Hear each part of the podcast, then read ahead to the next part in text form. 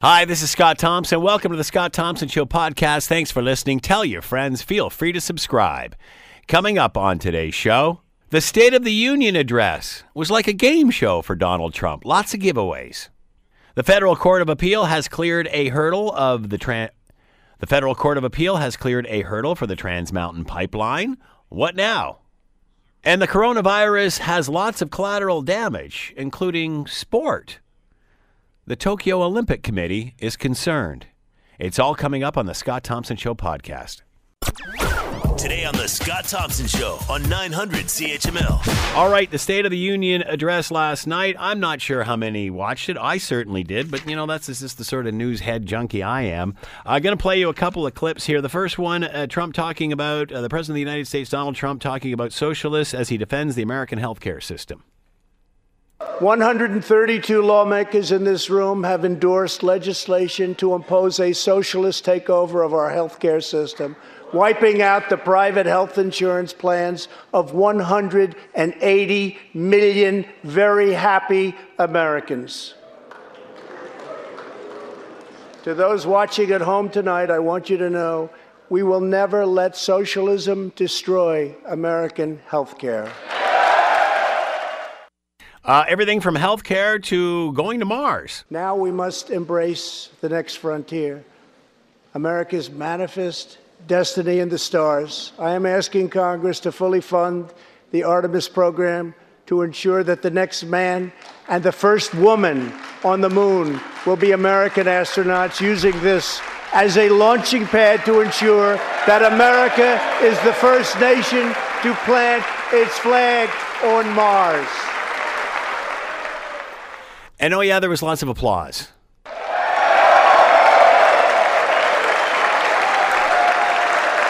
Pretty much every 10 to 20 seconds, give or take the issue.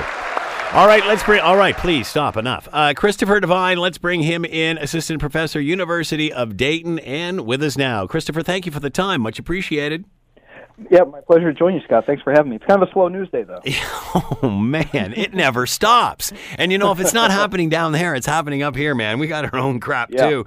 Uh, anyway, your thoughts on on uh, the speech last night? Um, you know, uh, trying to be as neutral as I can in all of this. I thought it was one of his better presentations. What are your thoughts on all of this? I would agree with that. You know, um, President Trump was urged uh, by many Republicans before this stay away from impeachment, uh, stay away from kind of mocking Democrats for the, the Iowa debacle. Uh, focus on your record, uh, portray it in the best light, and try to uh, start the reelection campaign. I think he did that. I think he stuck to the script, and whatever you think of the policies he was endorsing, uh, just as a matter of working with what he has in terms of his policies and his record, I think he did a very effective job of it. I think it's one of his better speeches. He didn't seem to stray too much from the script, did he? That's right. Um, he he seemed to uh, you know be be pretty disciplined. Um, you know, not not do too much ad libbing. Um, and uh, you know, of course, there were other things that were uh, not in the speech that that you know distracted attention. Of course, we have Nancy Pelosi ripping up the speech at the end, uh, but even President Trump not shaking her hand at the beginning. So- Let's talk about that right away. Let's talk Yeah. about that and how people are are are, are uh, how that's resonating with Americans. Uh, obviously, uh, the president comes in, lots of pomp and circumstance, hands the speech uh, to the speaker, Nancy Pelosi. She reaches out her hand to shake his hand. He just turns around. Pretty obvious that he snubbed her. Uh, that's bad enough. And then at the end, uh, as he's signing off, she picks up the speech and, and rips it literally every page in half. Um, your thoughts on all of this? Yeah, there's all kind of subtle things ha- happening. So, um, you know, for one thing, when she introduced him, uh, I believe they're supposed to say, or traditionally the speaker will say something Right. like, "It's my high honor and distinct pleasure," or something along those lines to introduce the president of the United States. She skipped that part and just said, "The president of the United States." Um, you know, and and even during the speech, she's uh, not really paying attention to him. Mostly, she's looking down at the speech it, itself. Um, who knows if ripping up the speech was a response to him not shaking her hand?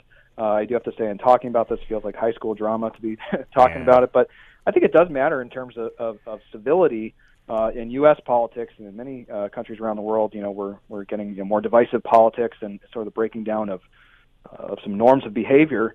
Um, you had, by the way, some members of Congress, Democratic members like Alexandria Ocasio Cortez, refusing to attend the speech, um, just like you had some Democratic members um, like John Lewis who refused to attend the um, uh, inauguration a few years ago. So it's you know it's just part of a continuing series of of um, uh, of you know displays of, of, of a divided political system. Uh, I think it's really unfortunate. As far as who's to blame for what happened last night, I think Trump probably did blow off the handshake from Nancy Pelosi. I think that's just traditional to. I mean, look how many hands was he shaking last night? Pretty much everyone he, he came Yeah. in contact with. Yeah. He sees Pence avoid shaking his hand, so I don't know. Maybe he wasn't doing that, but then again, um, maybe he didn't shake Pence's hand so he could make it less obvious that he was avoiding Pelosi. I don't know, but it's it's not a good. What do you think would have happened if he just snubbed the handshake and she never bothered to rip up the speech at the end? Would we be talking about Yeah, this? you know, that, that's a great point to bring up. I think that's right. To be honest, I think she uh, miscalculated in doing that uh, because, um, to whatever extent there there was a focus on aspects outside of the speech, it probably would have been on the non-handshake. And by ripping it up instead, um, that's you know a minor part of the story, and it's really more about uh, her action. Um, so, you know, I'm sure other people have other opinions. My personal take is that that was a miscalculation on, on Speaker Pelosi. and it's not as if she didn't have lots of time to think about it while he was, you Right. know, uh, talking for 90 minutes or so. I mean, I wonder if she thought of this right away or if just at the Right. end she had Yeah, had enough and no to decided to tear it up. And I mean, in her defense, that's a pretty, you know, if he was snubbing her with the handshake, and Yeah. again, I you, you can't tell for sure. No, I- I- yeah, That's I- a I pretty- would- pretty I would- blow right right there. So Yeah, I would say you know, that the, the fault lies on both of them there. I, I don't think anyone did anyone any favors there. And you know, when you look back to uh, filibusters in, in the old days and uh, prior to Trump's election and, and reading Green Eggs and Ham, I think Americans just got tired of this stuff. And I'm not sure it helps either side when they see these two bickering this way. Right. Well, you know, but we we can be so selective in our interpretation of of, of, of you know who's at fault in some of these. So, Yeah. so yeah, you know, strong Democrats or strong Republicans will put the blame more on on uh, one or the other uh, uh, for for for this. So.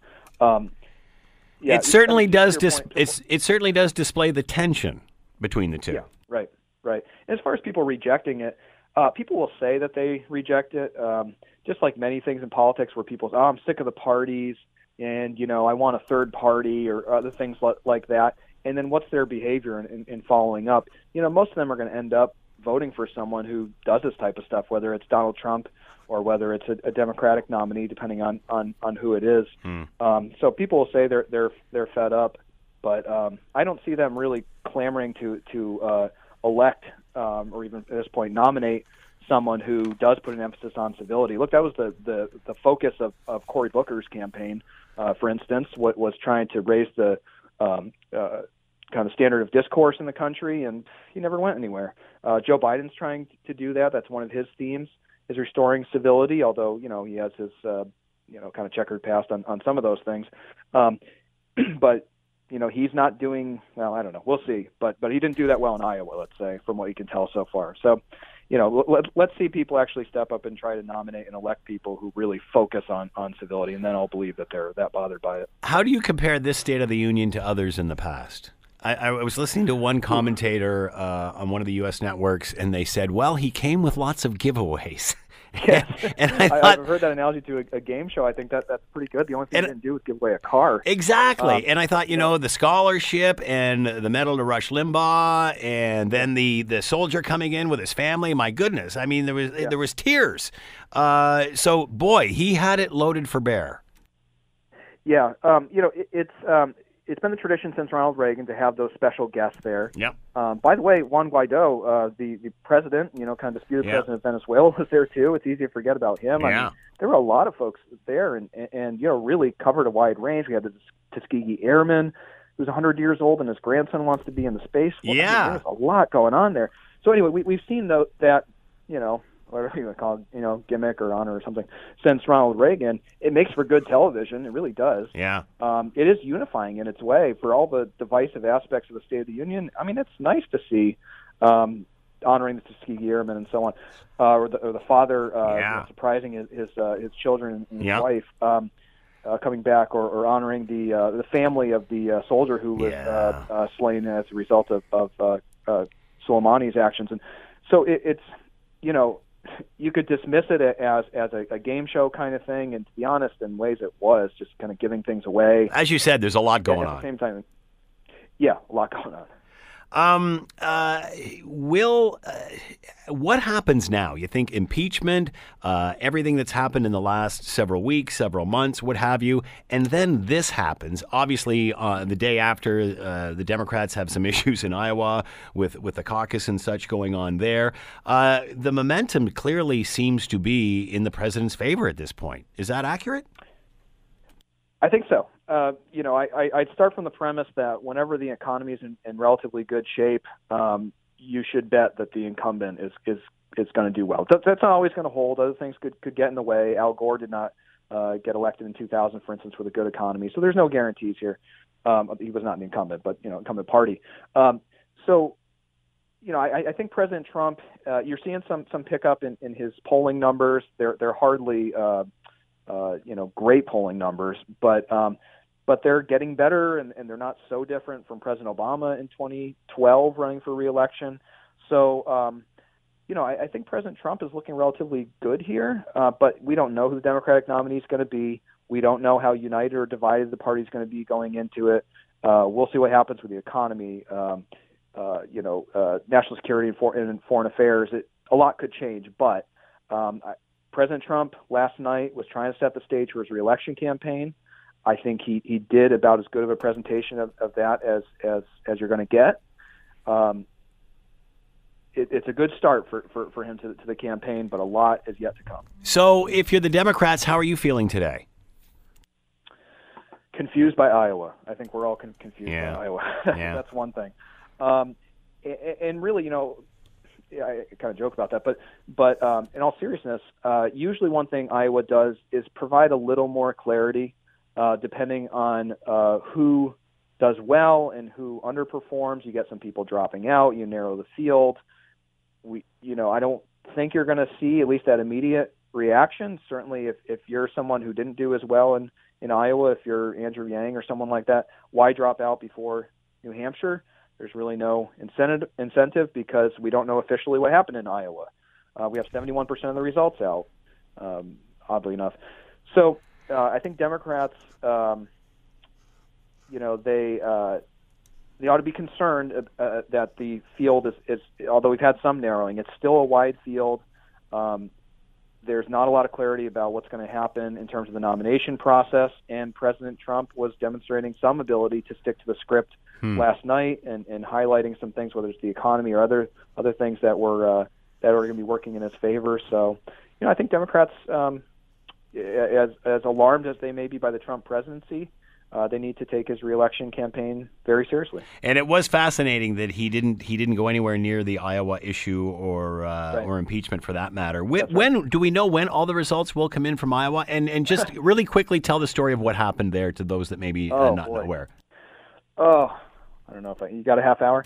Um, so basically, no results came in due to what they say is a computer or technology glitch. That's right. They're using this new app, which was going to report three different sets of results. In, in the past, it's just been uh, all that all the results that would come out is the number of delegates won uh, per precinct by a given candidate, and the uh, precinct captains would call up the state party headquarters. There was one line that they could call, and they just say, "Okay, here are our numbers," and that was it. Um, this time around, they were going to report for all kinds of reasons that get into the complexity of the caucus process, so I won't get too much into that. Uh, but they were supposed to report uh, the preference of, of, of, the voters when they walked into the caucus site, um, their second set of preferences once they were allowed to uh, realign with another candidate if their candidate had failed to achieve a certain threshold of support where they could qualify for delegates. So there were two kind of preference numbers. And then you had the third one, which was the delegate count. Uh, so the Iowa Democratic Party set up an app that could be used to report this. They failed to pilot this thing. They had been warned. Uh, Senator Ron Wyden, there were others I've seen uh, at state level who were uh, warning that, that this needed to be uh, uh, vetted some more before it was go time. Uh, they didn't do that, and sure enough, we have these reporting problems. I'm still not clear on why they can't just, you know, call in the numbers or email it or, or something like that. I, I haven't heard a good explanation, but I may have missed that. Um, but we still don't have 100%. We finally got 62% reported at about 5 p.m. uh, Eastern Time last uh, last night. Uh, a little later in the night, we got up to 71 percent, Hmm. uh, but we're still waiting on looks like 515 precincts, uh, which is uh, uh, 29 percent are yet to report. So uh, right now, Pete Buttigieg is in the lead. He has 27 percent. Uh, Bernie Sanders has 25 percent. They're tied in delegates. Hmm. Um, you have Elizabeth Warren uh, in third place and Joe Biden in fourth.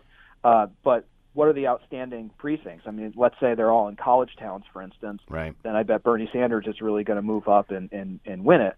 Uh, what if they're from more more moderate areas? Then we might see uh, Buttigieg uh, pulling up more. Uh, for instance, Des Moines, by the way, hasn't re- reported, so that could really uh, change things. So it's that's where the results stand now, but but things could change. What about the Biden issue? Surprised he's so far down. Yeah. Now he hadn't been polling uh, at the top. Uh, far as it being Buttigieg, Sanders, and, and Warren, that wasn't a big surprise. Nevertheless, I mean that, that's often part of the story in Iowa or some of these early states is someone doing better than expected or worse than expected. Uh, Biden, you know, fourth place, fifteen percent. That's competitive, but that's not real impressive for Hmm. uh, someone who uh, looked, uh, at least to be the national favorite uh, for for Democrats. Now, in Biden's defense, he looks very strong in South Carolina. Um, uh, he's particularly popular with African American voters, and, and, and that's a very large percentage of, the electorate, uh, Democratic electorate in, in South Carolina. Um, he has national name recognition that should uh, uh, uh, serve him well in, in, on Super Tuesday uh, in early March. So, and, and also working in his favor is that because we don't have clear results from Iowa, if we if we did, let's say if these results hold up and they had come through on Monday night, Monday night we would have been talking not just about how well Pete Buttigieg did, but how relatively poorly Joe Biden did. Well, we're not having that conversation, or at least it's a murky one because we don't have official results, and Biden could still climb up, although I think that's doubtful. Um, so you know, Biden, it's not an impressive performance. It's not good news for him, but it's uh, it could have been a lot worse, and he still has some things uh, working in his favor. I think he's still very much a viable candidate. Christopher Devine has been with us, assistant professor at University of Dayton, talking about the State of the Union and the Iowa caucus. Christopher, thanks so much for the time and insight. Much appreciated. My pleasure, Scott. Thank you. You're listening to the Scott Thompson Show podcast on 900 CHML. As we reported yesterday, the Federal Court of Appeal cleared a hurdle for, or and it looks like the last one, although there could be one more appeal from what I understand, for the Trans Mountain P- uh, Pipeline. What does that mean for Alberta? Uh, what does that mean for business moving forward? Let's bring in Marvin Ryder, business professor at Groot School of Business, McMaster University. He is with us now. Marvin, thank you for the time. Much appreciated. You know, Scott, no matter how difficult your life is, at least nobody stands behind you and rips up your program at the end of the day. I don't know if that's accurate, Marvin. Well, I, I Since don't think, you- I have not seen them doing it. Since you brought up the State of the Union speech, I'm always willing to talk about this stuff. Uh, you know, if she had let that go and just it had been the Trump snub with a handshake, because what happened is State of the Union speech, Trump comes down, goes to uh, Nancy Pelosi, goes to shake his hand when he hands her the speech. He he gives her the snub. So then at the end, it's a rip and tear. Is this even Steven, or is she getting more traction out of this than he is?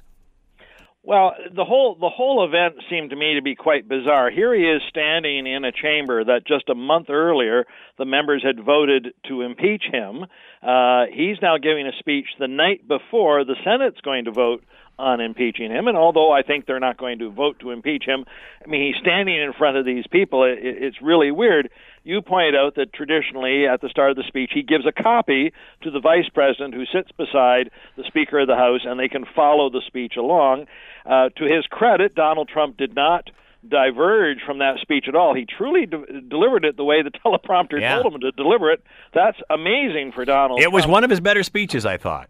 in that sense, Yes. absolutely. Yes. Uh, but it was a highly partisan speech, and Oh, then yeah. to me, watching it, I, I actually thought I was watching a game show because at one point he gave out a scholarship, then he reunited a family, uh, and then he gave a Medal of Freedom to someone dying of cancer. I was expecting him at one point to yell out, "Everybody's going to get a car, and everyone's going to take home a car," Yeah. kind of like Oprah Winfrey. It was an odd speech, and then obviously Nancy Pelosi puts the icing on the cake by the end of it disgusted as she was by the speech and, and many of the things that she he said, he ripped it up. I, I probably would not have done that. I would have folded it up and then uh, found the nearest recycling container and put Hmm. it in there.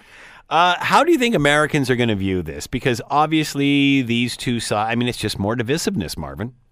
Absolutely, and and so the vote today, uh, as we are talking right now, senators in their chamber are going on the record before they vote to tell everybody how they're going to vote because they want their their reasons, their rationale to be part of recorded history. Uh, and then around four o'clock today, plus or minus, it's like the Iowa caucuses. Maybe it'll be midnight. I'm not just sure when they're actually going to have the vote, but uh, they'll all then vote to uh, acquit him. And by the time we get to the election in the fall, this is all going to be forgotten, other than as a tone issue. As you point out, divisiveness. As we head to the elections in the fall, that's the theme. But mm. any one specific event, any one specific thing, it just adds to the total mood of divisiveness. It was quite a show. All right. Uh, yesterday, speaking of shows, uh, Trans Mountain Pipeline clears another hurdle. Is this it? Or do you, do you think they'll send the appeal or will try an appeal? I was talking to somebody from out west yesterday, and they said, uh, considering that uh, the court made um, the plaintiffs pay for their uh, court costs, that they may not jump to, a, to, to the next level and take this to the Supreme Court. Your thoughts on that? Yeah. So, first, if you don't mind, just because I never know what listeners uh, know in advance of all of this, this Trans Mountain Pipeline has been going on for years and years and years. And roughly uh, a year and a half ago, there was a court case. Uh, opponents to the pipeline went to the court and said, look, the government of the day, this would be the liberal government, the federal government, did not do their homework properly, and therefore this thing should be stopped, and they should be made to do their homework properly. And at that point, the court found the government had not done their homework correctly. So Justin Trudeau and the federal liberals hired a fellow named Frank Iacobucci, a retired Supreme Court justice, and they said, okay, do the consultations one more time, but get them right. So he did those, and then that all came to an end in the fall. Based on these consultations, the Liberals approved the Trans Mountain Pipeline with some additional amendments to the approval based on what uh, the judge Iacobucci found.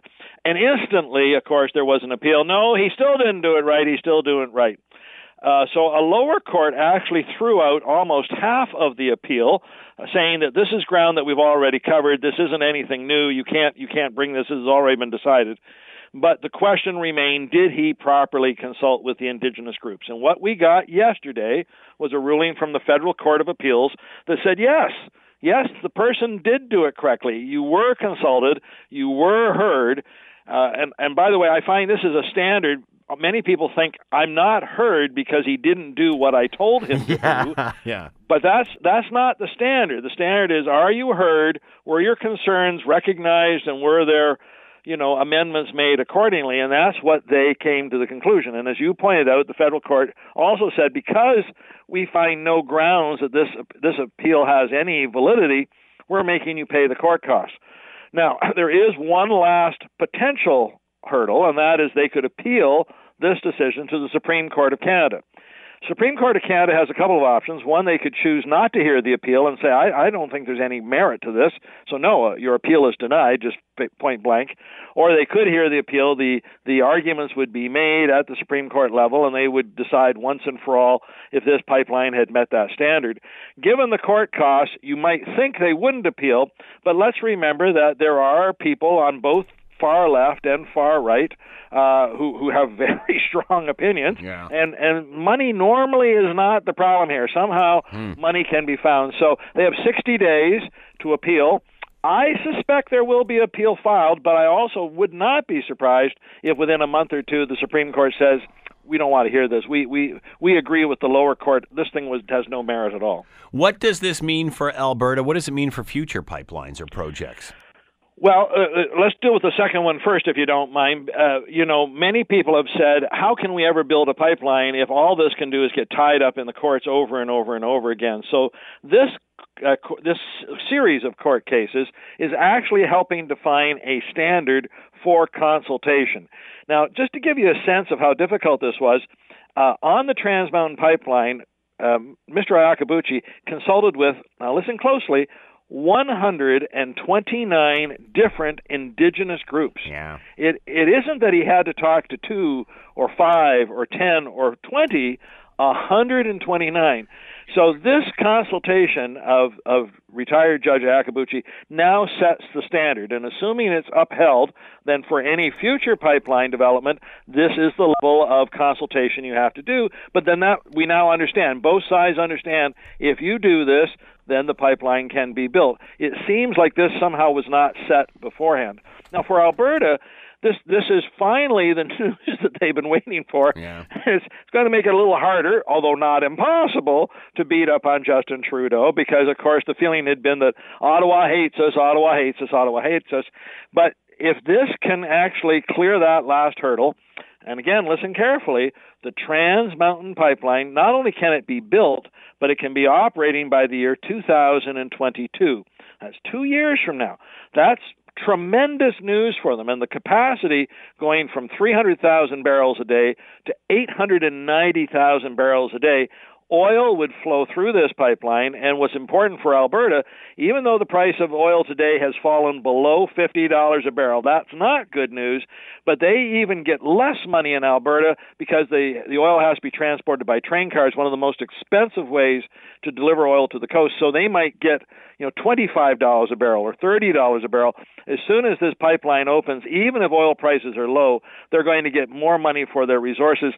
This is all great news for Alberta that's been desperate for great news for the better part of three years. Will we see an uptick in Alberta's uh, life in Alberta almost immediately from this? Um, so, you know, Scott, there's the great story about recessions. You know, do recessions happen because of external factors or do we wish them into existence? Right now, there's been so much uh, the word I would use is malaise, but just negative feelings in Alberta. You know, no one seems to be positive. No one's happy. There's no reason to wake up in the morning and say this is going to be a great day. Oh, it's more of the same. It's evil. It's awful. This is could very well look back in history as a turning point to get positivity back into that economy. And the minute you've got people thinking positively about an economy, guess what? The economy starts to grow again. So I, I think this is great news. I don't like to uh, overstate these things, but I think this is great news for Alberta.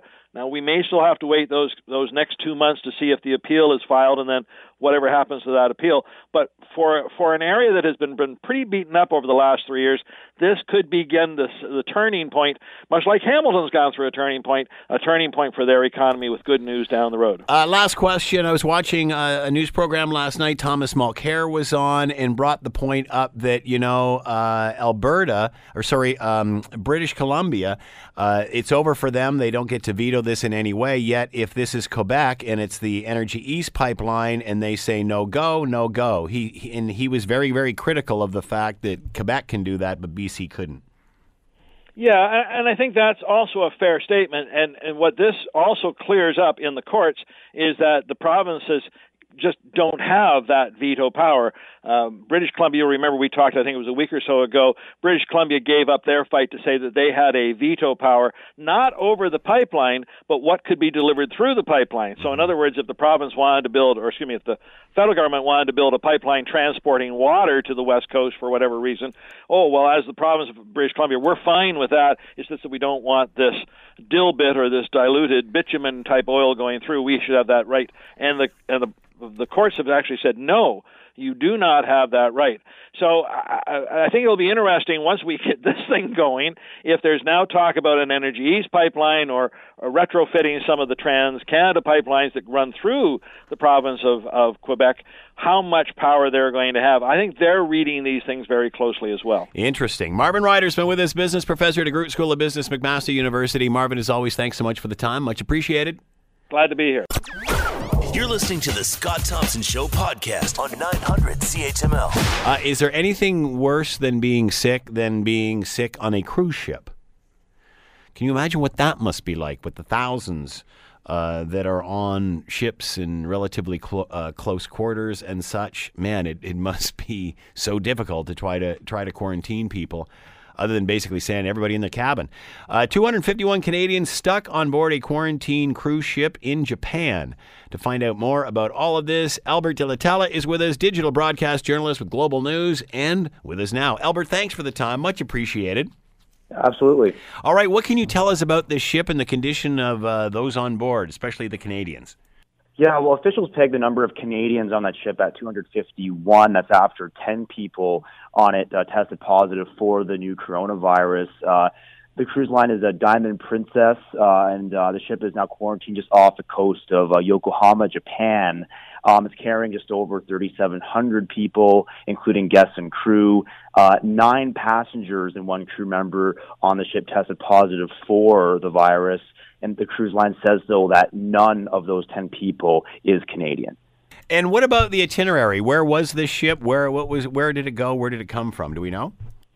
Yeah, well, um, uh, from from my information, I know it, it, it did make a stop in Hong Kong, and and in fact, uh, that's where one um, uh, one man got off who who in fact tested positive uh, for for the virus. So he's one of those ten people, and uh, because of that, that's why they uh, were uh, quarantined off the, the coast of Japan. Uh, here's a quick clip of what the prime minister had to say about these passengers being stranded on the ship. Uh, we are in, uh, engaged with the uh, Japanese government in terms of uh, how we can provide support for the Canadians. We're trying to get more information about the situation right now, but we're very much uh, uh, engaged. And again, we want to reassure the families both on the on the cruise ship that we are alert and engaged in their issue, and and trying to work with families at home to reassure them as well. Other than engaging and reassuring, what can the government do here? Yeah, well, um, as you heard there, the prime minister said uh, his government is working with uh, their counterparts in Japan to assist Canadians on board.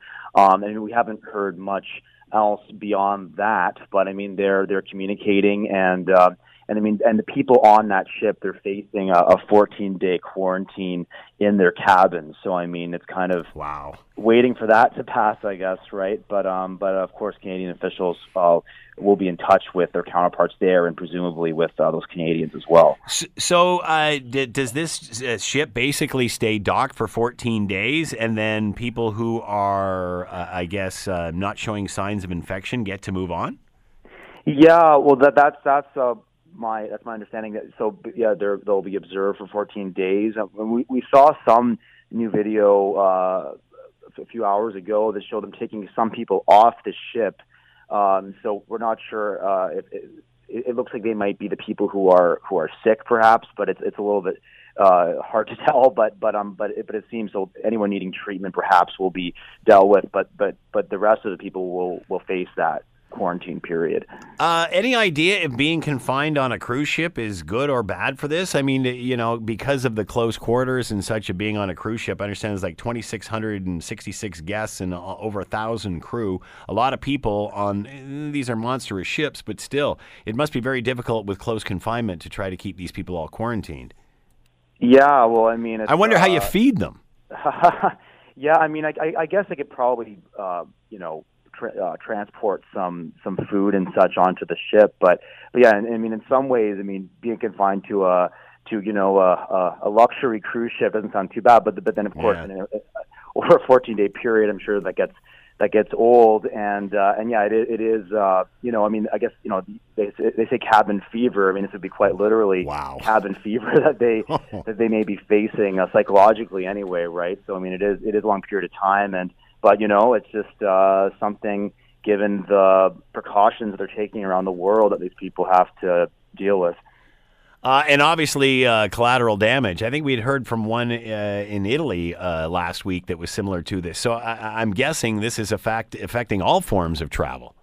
Y- yes, all forms of travel and other cruise ships too. I mean, we saw some other passengers and other cruise ships kind of talking about similar experiences. And I mean, one that we've heard about, uh, um, one other cruise ship we've heard about as well is in Hong Kong, also facing quarantine. And an official in Hong Kong says that um, that ship, uh, which is a World Dream, uh, it's a World Dream cruise ship that has 3,600 people on board. Uh, it was it was turned away from a Taiwanese port after three passengers on an earlier voyage were later diagnosed with the new coronavirus. Mm and those people will be quarantined until they're checked for the virus. So, so yeah, I mean, it's it's a it's a story that's repeated um, across cruise ships and across the other modes of um, transportation as well. Albert Delitala has been with us, digital broadcast journalist with Global News. Make sure you're watching Global News tonight at 5:30 and 6 for more on all of this. Albert, thanks for the time and insight. Much appreciated. My pleasure. Thanks. You're listening to the Scott Thompson Show podcast on 900 CHML. All right, we've been talking about the coronavirus and uh, and its spread and such. Still waiting for Canadians to be returned home. We understand their flight that was supposed to go out Thursday morning has now been delayed to later uh, Thursday afternoon into Thursday evening. Uh, so we'll keep abreast of that as well. And uh, hopefully, it's interesting that China can build a 1,000 bed hospital faster than we can get a plane load of Canadians out of China. Another uh, aspect of this, and we were, we were talking earlier about uh, 251 Canadians that were uh, quarantined aboard a cruise ship. Think about that. As, as one as one as one listener put it, uh, that's the time you wish you spent the extra thousand dollars for the suite. Because if you've been ever been on a cruise ship, obviously the cabins are kind of small unless you get one of the big ones. And he pointed out, I don't know what the situation is, but when there's a lockdown, I guess there's no booze served. Oh my goodness, 14 days aboard a cruise ship and no liquor? How are you going to survive that? Let alone the coronavirus. Uh, anyway, so there's lots of all kinds of collateral damage that happens from something like this. Um, and again, the chaos that it creates uh, all over the world. Something that I never thought about until I saw this headline was the Tokyo Olympics. Tokyo Olympics coming up in six months. And now the CEO is concerned about the cor- uh, coronavirus uh, with the games less than six months away and any extra precautions. You think you're hosting the Olympics, man, security, uh, big issue, politics, athletes, doping, whatever. Now it's coronavirus. Just another thing to, I guess, throw onto the plate. That being said, the Olympic uh, IOC says the International Olympic Committee says uh, they're going and, and no plans uh, at this point to cancel anything. No need for that. However, it does have officials in Tokyo concerned. Let's bring in Michael Naraine, Assistant Professor, Sports Management, Brock University, and is with us now. Michael, thanks for the time. Much appreciated. Uh, no problem. Thanks for having me, Scott. You know, when you think of this sort of thing and the collateral damage it causes, I, I never even thought of the Tokyo Olympics being several months out. How how could this possibly affect the games moving forward? Yeah, so well, I, I mean, to, to, your earlier point about the CEO uh, Toshiro Muto coming out and and uh, saying, you know, there, there's a slight concern on their part. I mean, he, it would be problematic if he didn't, right? Like, I mean, yeah. imagine if you were acting like Leslie Nielsen in The Naked Gun, saying, "Now there's nothing to see here. Yeah. This is the yeah. show, show must go I on." I never right? thought of that. Gee, why? Yeah, we should maybe get some more damp claws. Yeah, absolutely. I mean, it's only prudent that they're mentioning this. Right, right. So and, and it, it, I mean, that's so that's what we would expect of our uh, not just elected officials, but certainly the officials who are organizing major uh, international scope type events like this. Um, the one thing that we do need to remember, though, is that there are procedures and, and programs in place. I mean, certainly a massive uh, e- epidemic, which the coronavirus has essentially come to, uh, is going to be of concern to the group. Um, health policy countermeasures, uh, those are all types of things that are involved in not only bidding but organizing a major multi sport event, um, particularly because when you think about the athletes' village and you think about media relations, those are tight quarters where human to human contact happens quite uh, uh, frequently. Um, but that being said, if you if you think only four years ago, we had this exact same conversation in Rio about the Zika virus yep. and how yep. you know uh, the Summer Olympic Games are not going to go on because of these mosquitoes and the mosquito-borne uh, uh, virus, obviously. Um, what we have going for us is that the coronavirus will not hopefully be as widespread during the summer months. You know, mm. these types of obviously I'm not a health policy expert, but what we do know from a uh, sport management perspective is that when it comes to help, uh, organizing games and, and putting things on, the summertime tends to be better when it comes to minimizing the risk to our athletes, to our fans, and certainly the other stakeholders involved. Will this change preparation? I mean, I guess you know we're still under six months away, so there is quite a bit of time between now and then. If things um, if things stay the same, and, and you know, let's not assume they're going to get worse, but if things stay the same and they eventually get this stabilized, how does this change preparation leading up to the Olympics? Yeah, definitely. I mean, that's obviously the biggest concern right now. You know, outside of China. Japan has the highest confirmed case uh, at, at tw- uh, number of cases, excuse me, at 20, if I'm not mistaken. Um, and so that is obviously one of the reasons why the Japanese officials are, are slightly concerned. Um, but you know, if if this thing does stabilize, obviously, you know, the games will continue. If things start to get out of proportion, that and that's the interesting case here. What's still likely to happen is the show's going to go on. The IOC is very. Yeah. Um, stern and stubborn when it comes to these particular things. There, there's only Scott. There's only been one Olympic Games in our history, in our lifetime, uh, that have been moved, and that was the 1976 Winter Games. Mm. Um, just small side anecdote, I guess trivia question for the, the listeners out there. Uh, so it was actually awarded to Denver, Colorado, um, but because of political, you know, naysay, it ended up going back to Innsbruck, Austria. Um, so there's only been one occasion in our lifetime that the modern Olympic movement has switched its game. So the, the IOC is very firm in its resolve and, and it's firm in its uh, willingness to, you know, once it decides on a place, not switching course.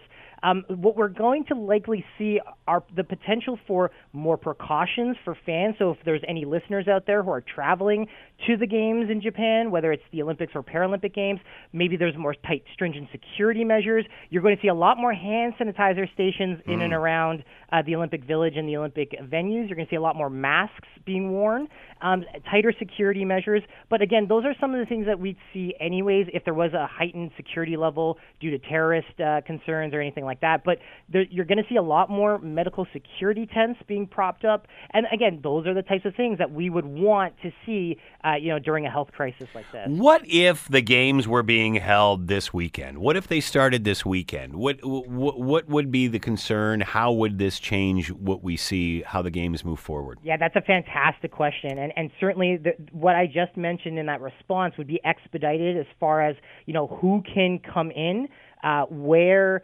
certain officials and accredited athletes are able to get into. You would see a lot tighter security.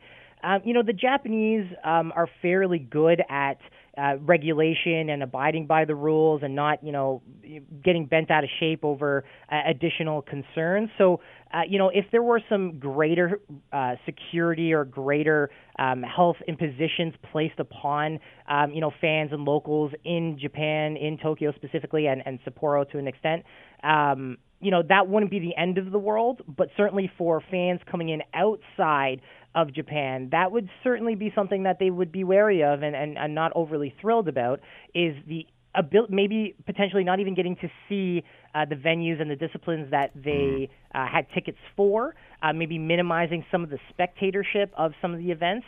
Um, and that would be slightly problematic. However, the Olympic Games are very much predicated on a global broadcast on social media and specifically on television. So, you know, not having fans and spectators attend Hmm. the physical events wouldn't be the end of the world for the IOC because it makes its dollars from television. That was my next question. What about costs if all of a sudden these venues are empty? If the venues are empty, it's not the end of the world. Like I said, because you, the IOC would still make sure that all of the events would be televised Yeah. and shown internationally. And so, yeah, you know, worst, absolute worst case scenario, this thing breaks out like crazy. Um, absolute shenanigans. That would still likely be the case where the athletes would still go, um, the media would still go, but it would be a very subdued games. Um, but certainly something that people would be able to, to watch it on their television. set. What about the athletes themselves, or even athletes from certain hotspot countries like uh, China or close to them? I mean, would they be scrutinized even more so? Yeah, definitely, and and and that's certainly, uh, unfortunately, going to be the case where um, the Olympic Village is going to be very cognizant of uh, and Olympic Village security uh, and personnel, excuse me, are going to be very cognizant of who is getting access to the village. The, the Olympic Village, uh, as we know, is an incredibly tight space. Uh, you know, I've been to m- many Olympic villages in the past, uh, and the, the uh, officials, the media, the food, um, all those types of uh, elements are very much in close quarters, and it'd be very easy to spread even the common cold, let alone uh, a major virus like the coronavirus. And so you're going to see a lot tighter security, not just in terms of X-ray uh, for you know weapons and things of that nature, but as far as you know maybe even going so far as to have the um, detectors of fever and high temperatures, and being able to quarantine athletes and other officials in the moment before they enter into the village, where again you're you're going into a building where there's thousands of people, you know, even rooms where you know up to four to six people are sleeping in a sort of apartment style complex um, um, or, or suite, if you want to call it that. It can get uh, very dangerous very quickly. So you're going to see a lot more stringency, um, a lot more quarantine, a lot of those sort of temporary medical tents where they um, pull out some of those potentially infected people before they start spreading. Uh, will we see athletes competing with masks? Uh, I, I don't believe so. Is that too far fetched? I, I think that might be a little bit uh, beyond the scope of, of possibility. You know, you know, athletes do. Um, uh, to, to to be quite honest with you, Scott, some, some athletes are very germophobic. Like they they understand that yes, I will be eating in a large dining hall with thousands of other Yeah. athletes from other countries. Um, they know that to use hand, sanitizer, hand sanitizer, excuse me, they know to constantly keep washing their hands and wear gloves. And um, you might see more masks in and around the venues, and you might see more masks in and around the Olympic Village itself.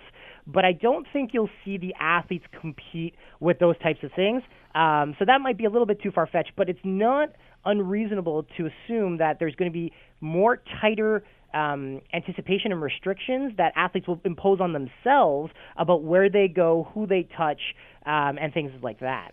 Uh, what about ticket sales? Any worry? Any, any word at this point whether uh, it has affected ticket sales or travel reservations to there? Um, yeah, so at this point in time, most of the ticket sales had already gone through. So the coronavirus is coming in at at an to, to be. I mean, if you want to look at the bright side of things, Yeah. it's coming in at an opportune time. It's Right. not happening while tickets were still, you know, trying to be sold. But The, the vast majority of disciplines and ticket blocks have been sold off. There are still some blocks for certain events that are available at a price, um, but I don't really see a lot of negativity out in the marketplace related to ticket sales for the Tokyo Games. Um, this may have an impact on the Paralympic Games and the amount of um, physical spectators that the Paralympics may may um, unfortunately get. Um, you know, by, by time that they have their their games, I, I think as far as the hospitality industry in Japan, um, there might be some blowback uh, because of the coronavirus. Um, and generally speaking, we're seeing that across the board, across industries. Um, you know, sport requires travel, but certainly uh, just general tourism requires travel. And uh, you know, with all the the notices that are going out, you know, telling people to stay home, don't travel internationally, and certainly not to travel to the uh, you know Eastern Asia Pacific region. Um, that there might be some blowback um, for people who may not have gotten tickets, but were, still had planned to go to Japan and support their team and, and enjoy Japanese culture while while the games were on. Um, is this uh, is this uh, affecting training? Like, for example, if you are an athlete in an area that has been impacted by this, or a, an athlete from China, I wonder how this is affecting your preparation for the games. Yeah, definitely. We we have seen that a lot of events that were scheduled to be hosted in China have since been moved. Uh, the World Indoor Track and Field Championships, as an example, were due to be held in Nanjing uh, in March. Uh, Nanjing being a former Olympic city itself, holding, uh, hosting the Youth Olympic Games, um, and, and you know, so uh, that that's an ex- a good example. We we see that China's delayed its um, soccer league, its soccer season. Uh, the International Field Hockey Federation has postponed some games in the country, um, and Formula One is also keeping a close monitoring eye on um, you know the situation and whether or not they can host the Chinese Grand Prix in Shanghai, which is due to be uh, there in a couple months' time. So we are starting to see the impact of the coronavirus in sport uh, because China is a major player in the sport industry. Um, you know, many of the listeners may not be in tune to that because obviously we're very hockey centric in this country, and obviously you know with with our Raptors doing so well, you know we're we kind of get stuck into the local affairs, but on an international scope, an international landscape, China is a major player. They host multiple events every year, um, and, and naturally, uh, having over a billion people will help with that. It, it's about scale. But because of the coronavirus and these issues that have come to light, uh, not a lot of events are going to be hosted in that region in the next couple months. And so it's not um, unsurprising to see that the Japanese are slightly concerned, um, and it's certainly not surprising to see that the Chinese are uh, not having a lot of their uh, sporting events take place at this early part of the year. Mm, you know, you think of it when we're hearing all kinds of collateral damage, whether it's cruise ships, travel, this, that, or the other. I mean, you don't even think about sport, but look at the impact that you've just talked about, uh, how much this is going to impact just the sporting world. And again, not to diminish any of those that are sick or have have uh, died to this illness, but it just shows you uh, the collateral damage of this sort of thing. Oh, definitely. And and, and you know what? Like if you th- if you think even further, um, you know, in sport, but also just generally in business, uh, there are a lot of knock-on effects. I mean, this is a time of prosperity for the Chinese people. You know, just coming off of their the new year and the year of the rat, obviously, and mm-hmm. that was supposed to spur a lot of tourism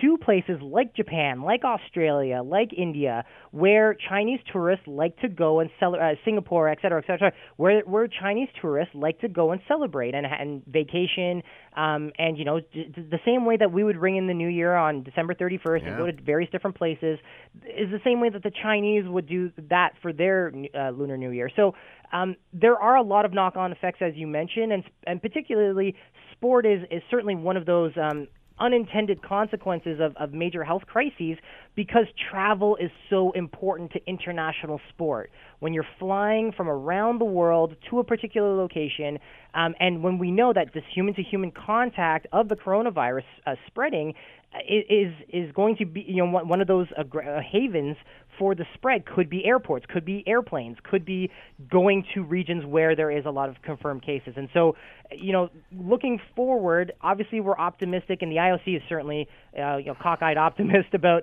the games going on, and they're likely to go on in July without um, w- without any interruption. However, the interim period where there's a lot of sporting events that could happen in China, that could happen in Russia, that could happen in Japan, mm. those are, and certainly Australia as well, those are things we need to keep our eyes on. Michael Naraine has been with us, assistant professor, sports management at Brock University, Tokyo Olympics officials concerned. Uh, about the games and how they may be affected by the coronavirus. Michael, thank you so much for the time and insight. Much appreciated. Yeah, thanks, Scott. Anytime. Scott Thompson Show, weekdays from noon to 3 on 900 CHML. This is the Scott Thompson Podcast, available on Apple Podcast and Google Podcast or wherever you get yours. And don't forget to subscribe, rate, and review so you don't miss a thing. I'm Scott Thompson, and thanks for listening.